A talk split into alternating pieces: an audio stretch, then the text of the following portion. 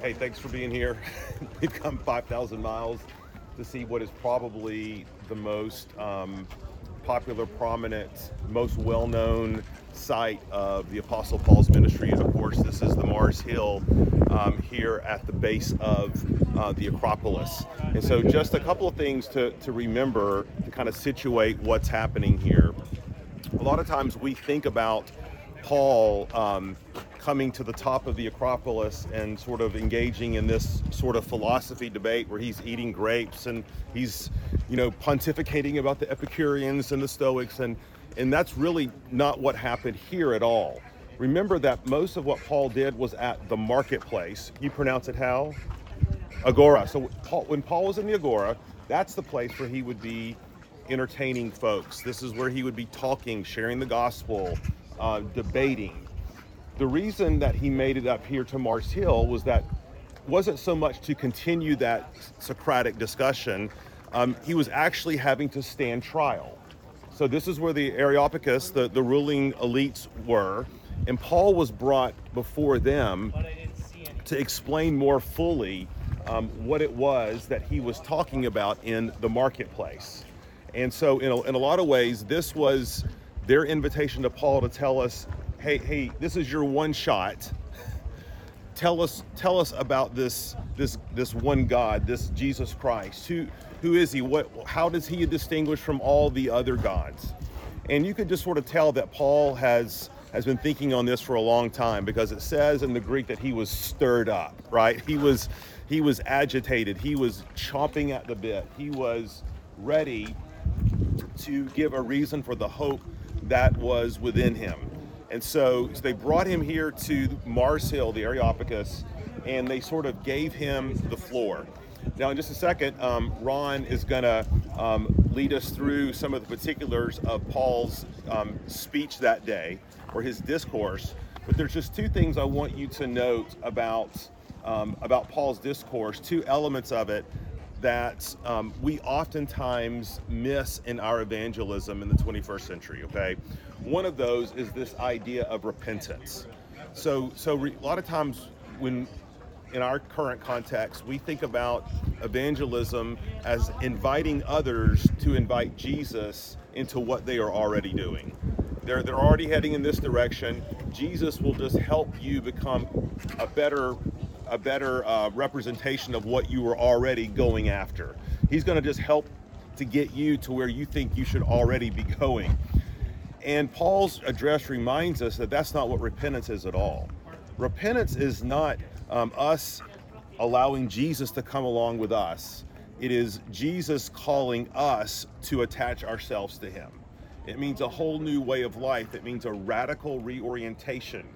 It means a complete reversal, not 360, but a 180, where we are going in this direction and now everything has changed because we are acknowledging King Jesus. And so Paul preached this gospel of repentance, and Mars Hill right behind us here.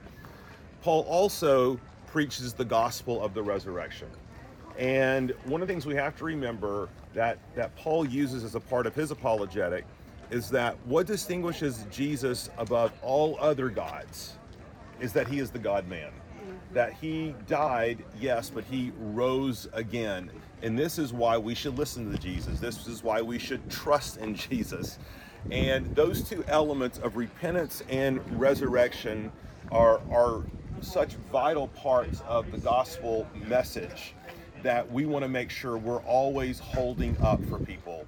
Jesus is not just a way. Remember, Jesus is what? The way, the truth, and the life. And we listen to him because he rose from the grave. So I'm going to invite Ron up to um, take us through a, more specifics of the discourse, uh, which is very appropriate in light of where we are right now. Thanks, everyone. This take about seven minutes. He who has ears to hear, let him hear. So in my former presentation in Corinth, we, we looked at the detail of 1 Corinthians chapter 15, two points, right? That Paul encouraged them that these truths that they held were, were true, as, as true as those ruins. Then the second point was to remember anytime you see the Greek letter theta, is that you remember what those truths are, right? That Christ died for sins according to the scriptures. that he was buried, that he was raised on the third day according to the scriptures, that he appeared to Peter and then to the 12, and then he appeared to more than 500 of the brothers at the same time. So we we uh, we hold these non-negotiables as true in our life, and that was to the Christian church. So these are of first importance to Paul to that church. But here we have a more, as Paul was saying, a more evangelical period and a more legal time period before the Areopagus. And so with this moment in time, I want you to put the image of those buses, our tour buses. They pulled forward, then they parallel park, pulling back, and then pulled in perfectly. Right? Paul, he pulls in with the gospel, with the resurrection, with the repentance. He has to back up and deal with issues of polytheism, of idolatry, of philosophy. Oh, and then he pulls right back forward again, and we have an initiation of a church. All right, so take that image with us here. And what's going on here? What we get is in from Acts 17, from verse 6 to 16 to the end, it becomes a real model of modern Christian apologetics.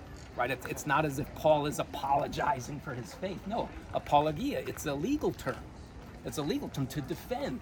So you may have heard of books, a ready defense, evidence that demands a verdict this is what we get up here on Mars Hill by Paul in this chapter. And so he uses really modern apologetic principles of first cause, right? The Kalam cosmological argument that that which begins to exist must have a cause. The world began to exist, began to exist. It has a cause. Best first cause would be God issues of uh, design. The design of people and the design of the universe are addressed here. Issues of logic and reason. He uses their own things that they were believing in at the time to deduct and help them induce God's presence. And then the proclaimed historical facts as well as prophecy are going to be addressed here. So I'm going to take you on a on a journey back in time We've already seen some of the things, right? What, what happens on Acts 17, recorded by Luke, is after Lydia's conversion, it's after the Philippian jailer. We have already had the mob at Thessaloniki and Jason appeasing them temporarily, but then they find him at you know, Berea, where I get my, my nice little Greek hat here, right? And then now Paul is sent ahead from Berea, Berea, right, by Silas and Timothy. Now, while Paul was waiting for them at Athens, his spirit was provoked within him because he saw that the city was full of idols. So Paul reasoned in the synagogue with the Jews and the devout persons, and in the marketplace every day with those who happened to be there. Some of the Epicurean and Stoic philosophers also conversed with him, and they said, What does this babbler wish to say? Others said, He seems to be a preacher of foreign divinities because he was preaching Jesus and the resurrection. And they took him and they brought him to the Areopagus, saying, May we know what this new teaching is that you are presenting, for you bring some strange things to our ears. We wish to know, therefore, what these things mean. Now, all the Athenians and the foreigners who live there would spend their time in telling or hearing something new. So, Paul, standing in the midst, said, Men of Athens, I perceive that in every way you are very religious. As I passed along and observed the objects of your worship, I found also an altar with this inscription To the unknown God. What therefore you worship as unknown, this I proclaim to you the God who made the world and everything in it, being Lord of heaven and earth, does not live in temples made by man is not served by human hands as though he needed anything, since he himself gives to all mankind life and breath and everything. And he made from one man every nation of mankind to live on all the face of the earth, that they should seek God in the hope that they might feel their way toward him and find him. Yet he is actually not far from each one of us, for in him we live and move and have our being as even some of your own poets have said, for we are indeed his offspring. Being then God's offspring, we ought not think that the divine being is like gold or silver or stone, an image formed by the art and imagination of man. The times of ignorance got overlooked, but now, now,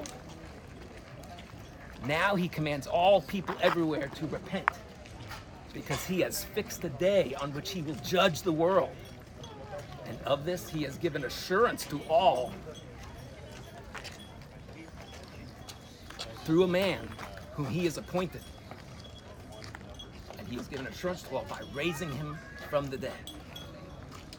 Now, when they heard of the resurrection of the dead, some mocked, but others said, We will hear you again about this. So Paul went out from their midst. But some men joined him and believed, among whom also were Dionysius the Areopagite and a woman named Damaris, and others with them. He who has ears to hear, let him hear. Let's pray. Lord, it is not a far reach to think that one of us here that believes in the truths of the gospel is a descendant of Dionysius or Damaris, a spiritual descendant. That we can truly find our spiritual roots in this place and the, the, the risks that Paul took in uh, bringing his case before the Areopagus and continuing to proclaim what he held so dearly true. So we pray that those that are here, when they come here, they, even if they don't know it, they are hearing the good news of Jesus Christ. They are the command to repent and the, and the re- re- reality that there is a resurrected Savior that they can believe in. So in, in, it's in that spirit that we come to this place and that we pray in Jesus' name. Amen. Amen. Amen.